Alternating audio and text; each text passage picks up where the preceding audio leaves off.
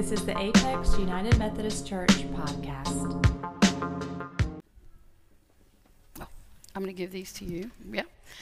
All right, church. Are y'all there? I know y'all are the ones who stayed out late last night, right? Yeah, that's why you came to 11, didn't you? All right, well, wake up. So I'm Chris. I'm glad to be here. And um, this week, we are going to get this piece of technology to work. This week we're starting a series. Um, I don't know about you, but when I'm in conversation, I coach clergy and, and congregations, and, and I, I've been in ministry a while, and oh, yes, children, go. Sorry.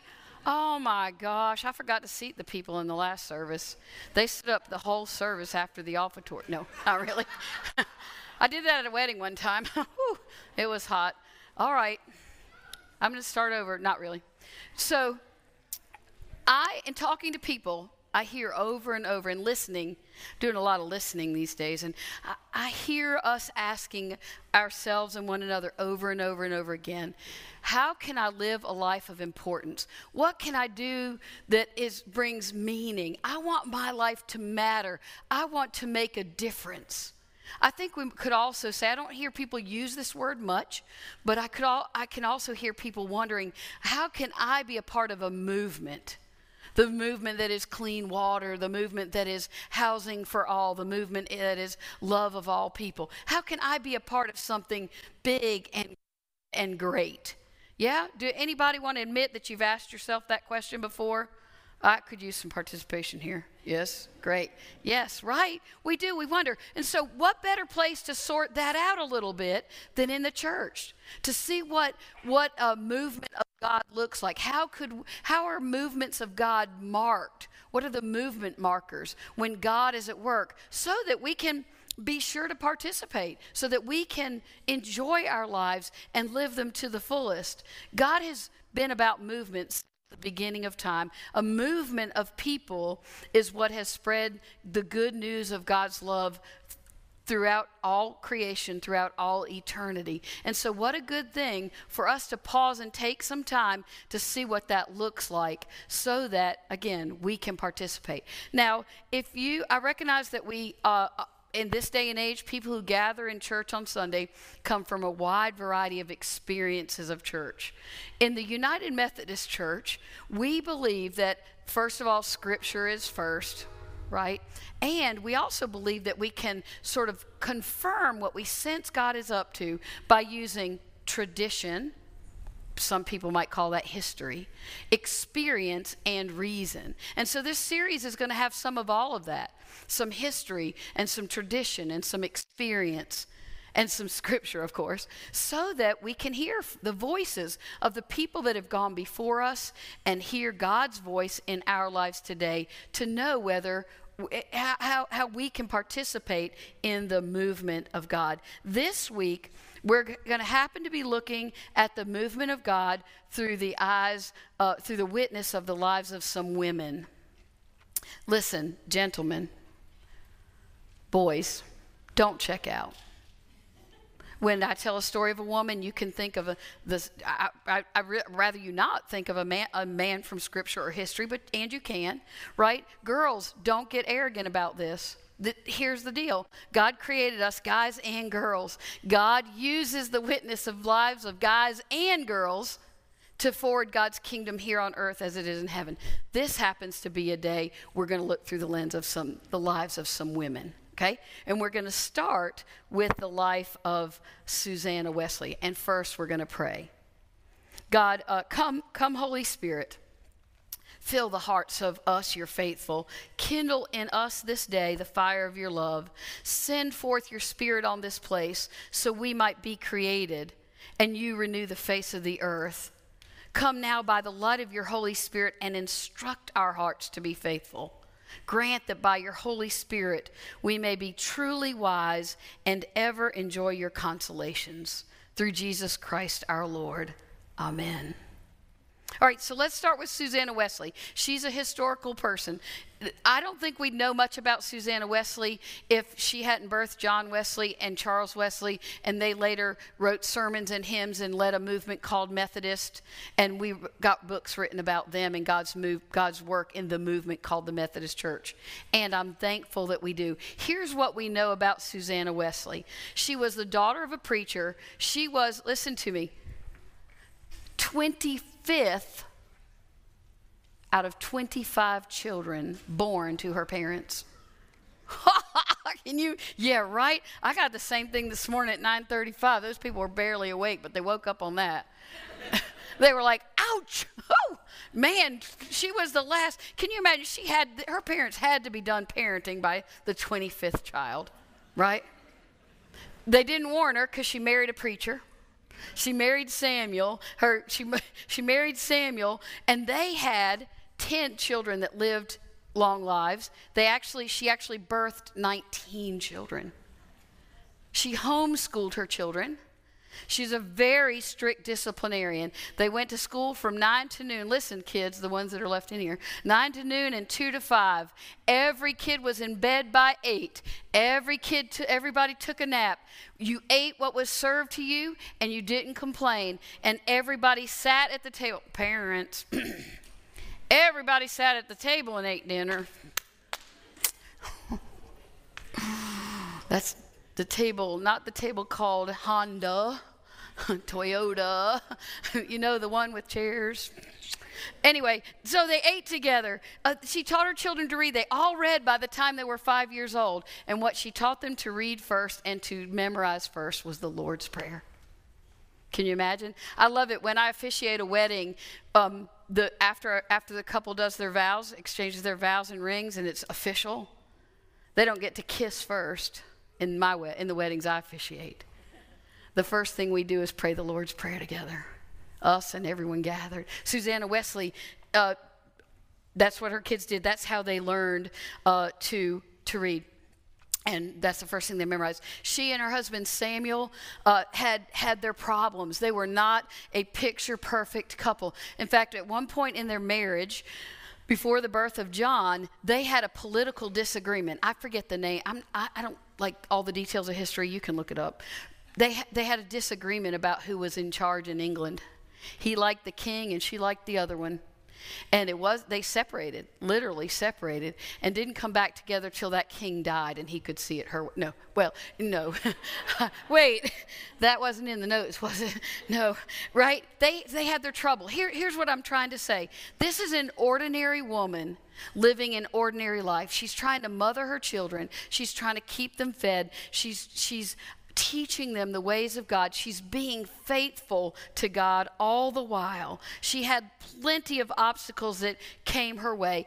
Ch- the church have, was even an obstacle in her life sometimes.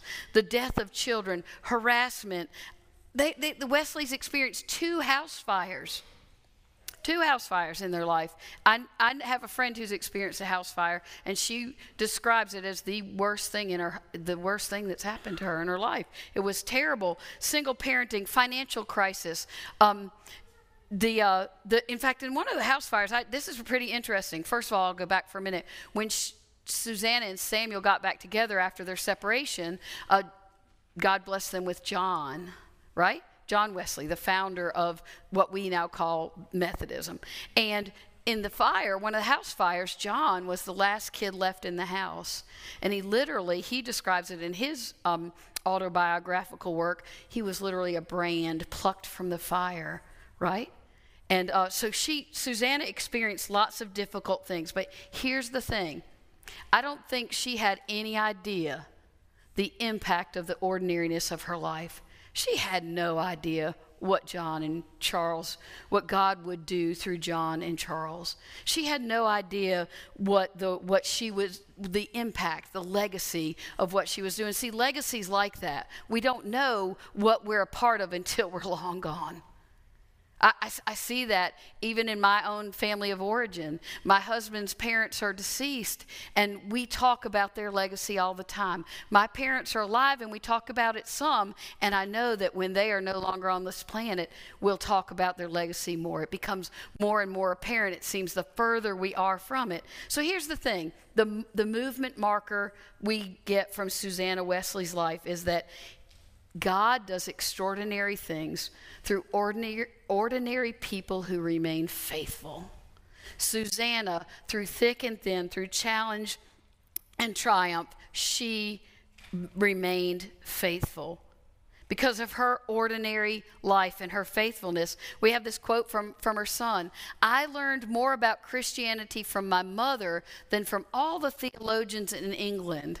What, what I have, don't have time to dig into today, I think Angelo is going to do it next week. John Wesley was a very learned and trained and scholarly person. He says the most he learned about following Christ, about living faithfully, was from his mother right? So there we have it. Mar- the marker is, the movement marker is, God uses ordinary people doing ordinary things faithfully. God uses them in extraordinary ways. The extraordinary part is God's responsibility, not yours or mine. I hope that's a relief to you. I hope I know it's a relief to me that all I need to do is the ordinary things of my life. Okay. So, before you think like we're just hooking up this cute theme to this history, let me point you to some scripture where you'll see this is God's way of making God's kingdom come on earth as it is in heaven. 1 Samuel chapter 1, we hear the story of Hannah. Here's how it goes. Whenever the day came for Elkanah to sacrifice, he would give portions of the meat to his wife Peninnah and to all her sons and daughters. But to Hannah he gave a double portion because he loved her and the Lord had closed her womb. And because the Lord had closed her womb, her rival kept provoking her in order to irritate her. They went up year at, that went on year after year. Okay, well we could pause right there and talk about provoking for a while. Year after year, Hannah faced the obstacle of provoking. If being barren wasn't enough, you know, it's hard in our culture to be barren. I, I have walked with women who struggle with fertility. And in Hannah's culture, they could disown her and shame her and publicly humiliate her. We probably do too in some less discreet ways, right? If we want to be admitted. So here she is with the obstacle of barrenness. She's being provoked. This went on year after year. Whenever Hannah went up to the house of the Lord, her rival prov- provoked her till she wept and would not eat. Elkanah, her husband, would say to her, Hannah, why are you weeping? Why do you not eat? Why are you downhearted? Don't I mean more to you than ten sons? She, she's in a marriage and her husband doesn't understand where she's coming from. Once then, they had finished eating and drinking in Shiloh. Hannah stood up. Now, Eli the priest was sitting on a chair by the door of the Lord's temple. In bitterness of soul, listen, listen to how honest Hannah is. The scripture tells us that she, her soul was bitter. In bitterness of soul, she wept much and she prayed to the Lord. And she made a vow to the Lord. She said, O Lord Almighty, if you will not if you will look upon your servant's misery and remember me and not forget your servant, but give her a son, then I will give him to the Lord for all the days of his life, and no razor will ever be used on his head. You hear Hannah's promise? If you'll give me this son, if you'll give me this child that I am desperate for, when you do, God, I will give him back to you. Pause. Pause button. I, I kn- you're not going to believe this, but in a couple of months, I'm going to be a grandmother. I know it's hard to believe. But anyway, it's true, and I can't deny it. And I cannot imagine when God finally blesses us with Jack's presence, that I would ever be able to say, to take him to the temple. Hannah didn't just say, you know, we say in our baptism, in the baptism of our children, Lord, we give them to you. Hannah left the kid at the temple for the priest to raise and raise up. I, I, don't know about that. I don't know if I could face that obstacle and be faithful. Yet Hannah was. She kept on praying to the Lord. Verse 12, I think, is where I am. Uh, the priest observed her mouth. Hannah was praying in her heart, and her lips were moving, but her voice was not heard. Eli thought she was drunk. Oh, now you got a priest who won't believe you. I mean, your husband, your body, and now the priest thinks you're drunk. She says, uh, uh, Hannah was praying in her heart. I already said that. You're drunk. The priest even said to her, How long will you keep getting drunk? Get rid of your wine. Not so, my lord, Hannah said. I'm a woman who's deeply troubled. I haven't been drinking wine or beer. I was pouring out my soul to the Lord. Do not take your servant for a wicked woman. I have been praying here out of my great anguish and grief. Finally, Eli hears her and he says, Go in peace. May the God of Israel grant you what you have asked. And Hannah replied, May your servant, meaning her, find favor in your eyes. And she went on her way and ate something, and her face was no longer downcast. You hear that story? An ordinary woman with an ordinary desire to have children who humbly and honestly remains faithful and speaks to God. Honestly and humbly. God, this is not going the way I want it to go. I am grieved. Please just give me the desires of my heart, and I will give back to you childless in a Jewish culture, harassed over and over again. You think bullying started now? Uh, was prominent now. We, we heard about it from 1 Samuel. She was bullied. Even the priest misunderstood her, and yet she remained honest. She remained present to the life that was right out in front of her. She had no idea that God would give her a child and that, that that child Samuel would then be chosen by God to anoint kings like David, whose lineage would then produce a king like Jesus. When Hannah was praying, she had no idea that that is what her legacy would be, and yet she prayed. An ordinary woman doing an ordinary thing, and God shows up in extraordinary ways. And then you can go to, to Lydia in Acts chapter 16. I'm going through this because I'm just showing you that this is God's way. We're not making it up. We're not trying, whoa, we're not trying, oh, we'll get that later. We're not trying to, we're not making this up. This is the way God works. Acts chapter 16, verses 11 through 15. From Troas, we, Paul and Silas, they're on a missionary journey. They're on this trip. They're traveling, spreading the good news. We sailed the Strait of Samothrace, and the next day we went on to Neapolis. From there, we traveled to Philippi, a Roman colony, a leading city of the district of Macedonia. It's kind of like we traveled uh, from the coast through the through the eastern seaboard and to the central part to the to the main place called Raleigh, to the main place called Wake County. Oh, and then we went by Apex and Holly Springs and Fuquay-Varina. We went to all these places. We sat down and we began to speak to the woman to the women who had gathered there. One of those listening was a woman named Lydia, a dealer in purple cloth from the city of Thyatira, who was a worshiper of God. The Lord opened her heart to respond to Paul's message. When she and the members of her household were baptized, she invited us to her home. If you consider me a believer in the Lord, come and stay at my house. And she persuaded us. You see what Lydia did? She's an ordinary businesswoman. She's gathering with her friends, they're hanging out. These guys come up. She extends welcome and hospitality. And the next thing you know, the gospel, the good news of God, spreads throughout the known world. An ordinary person remaining faithful, doing her very ordinary things. She was a dealer, she was a business per, businesswoman before her time, doing her job, whatever it is, whatever our jobs are, selling insurance, nursing, mothering, teaching, being a student, doing the ordinary things in faith worshiping God, and God does extraordinary things. Without Lydia, I'm not sure the good news gets spread beyond that section of the world at that time because of her ordinary act of hospitality. We could talk about Mary, we could talk about so many others in Scripture. And God continues that witness through our lives today. Oh, these are distracting me. Anybody have a problem with distractions? Yeah, they're distracting me, so I'm going to get them up. So today, even in our lives, God uses ordinary people like us. I remember a time when I was a student pastor. My first student pastor appointment was in Bailey, North Carolina. That's east of I 95, which a lot of people west of I 95 don't know anything about. But anyway, it's a really cool place. I was serving a little church there, and the lead pastor was a person who just let the student pastors do whatever they wanted to do. And one Sunday, he invited me to assist in, a, in an infant baptism.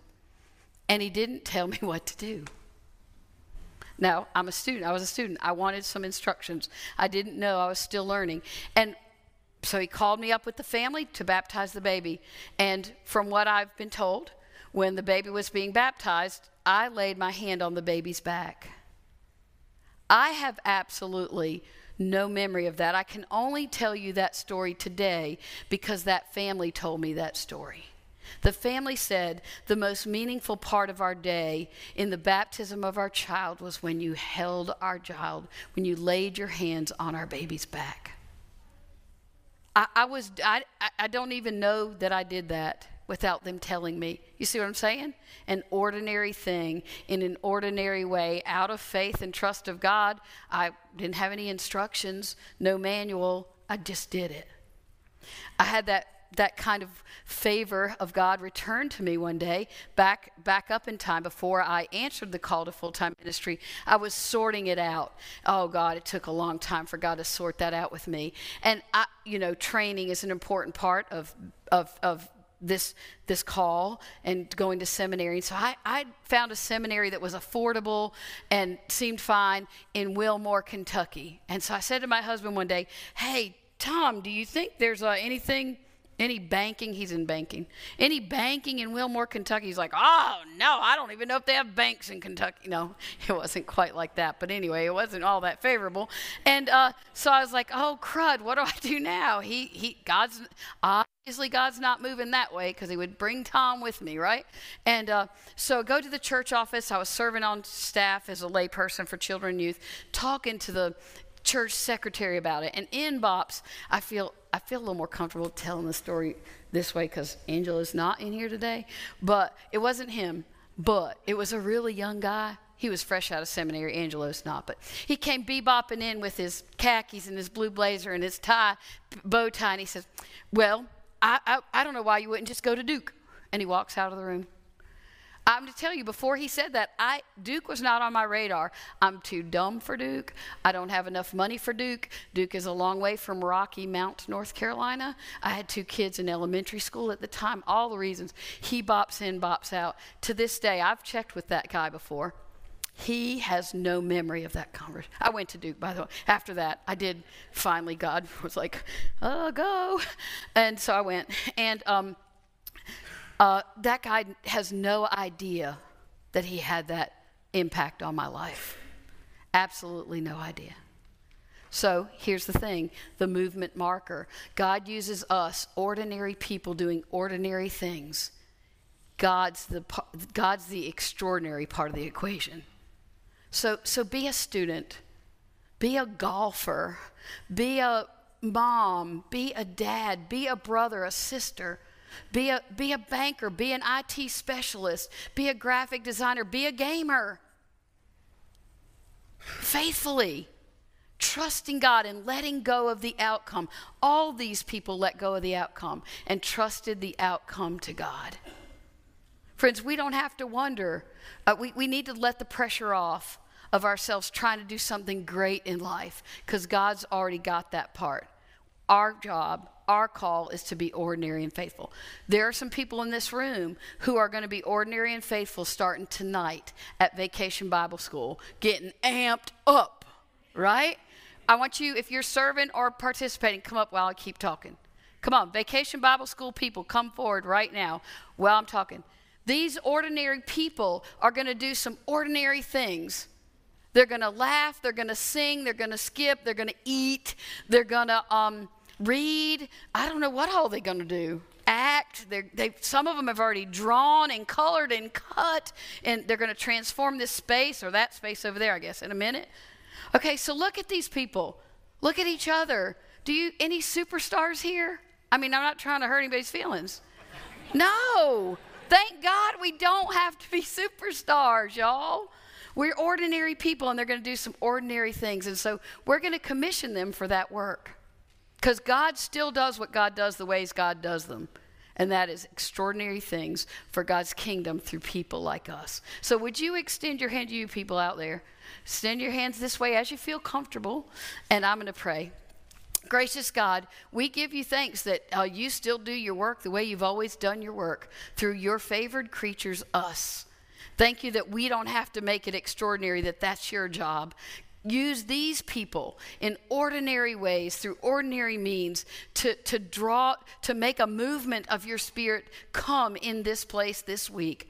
For all the kids that are coming, over 400, for all the volunteers and servant leaders, over close to 200, Lord, we just give you thanks and we offer our lives to you. We pray that they will be a, a beautiful witness whether we get to see it or not, to your glory and your work. Use us to amp up the volume and the presence of your spirit in this place, in this city, in our homes, and in the world around us. We know you will, God. So come on, show up and show off like only you can. You who are Father, Son, and Holy Spirit. Amen.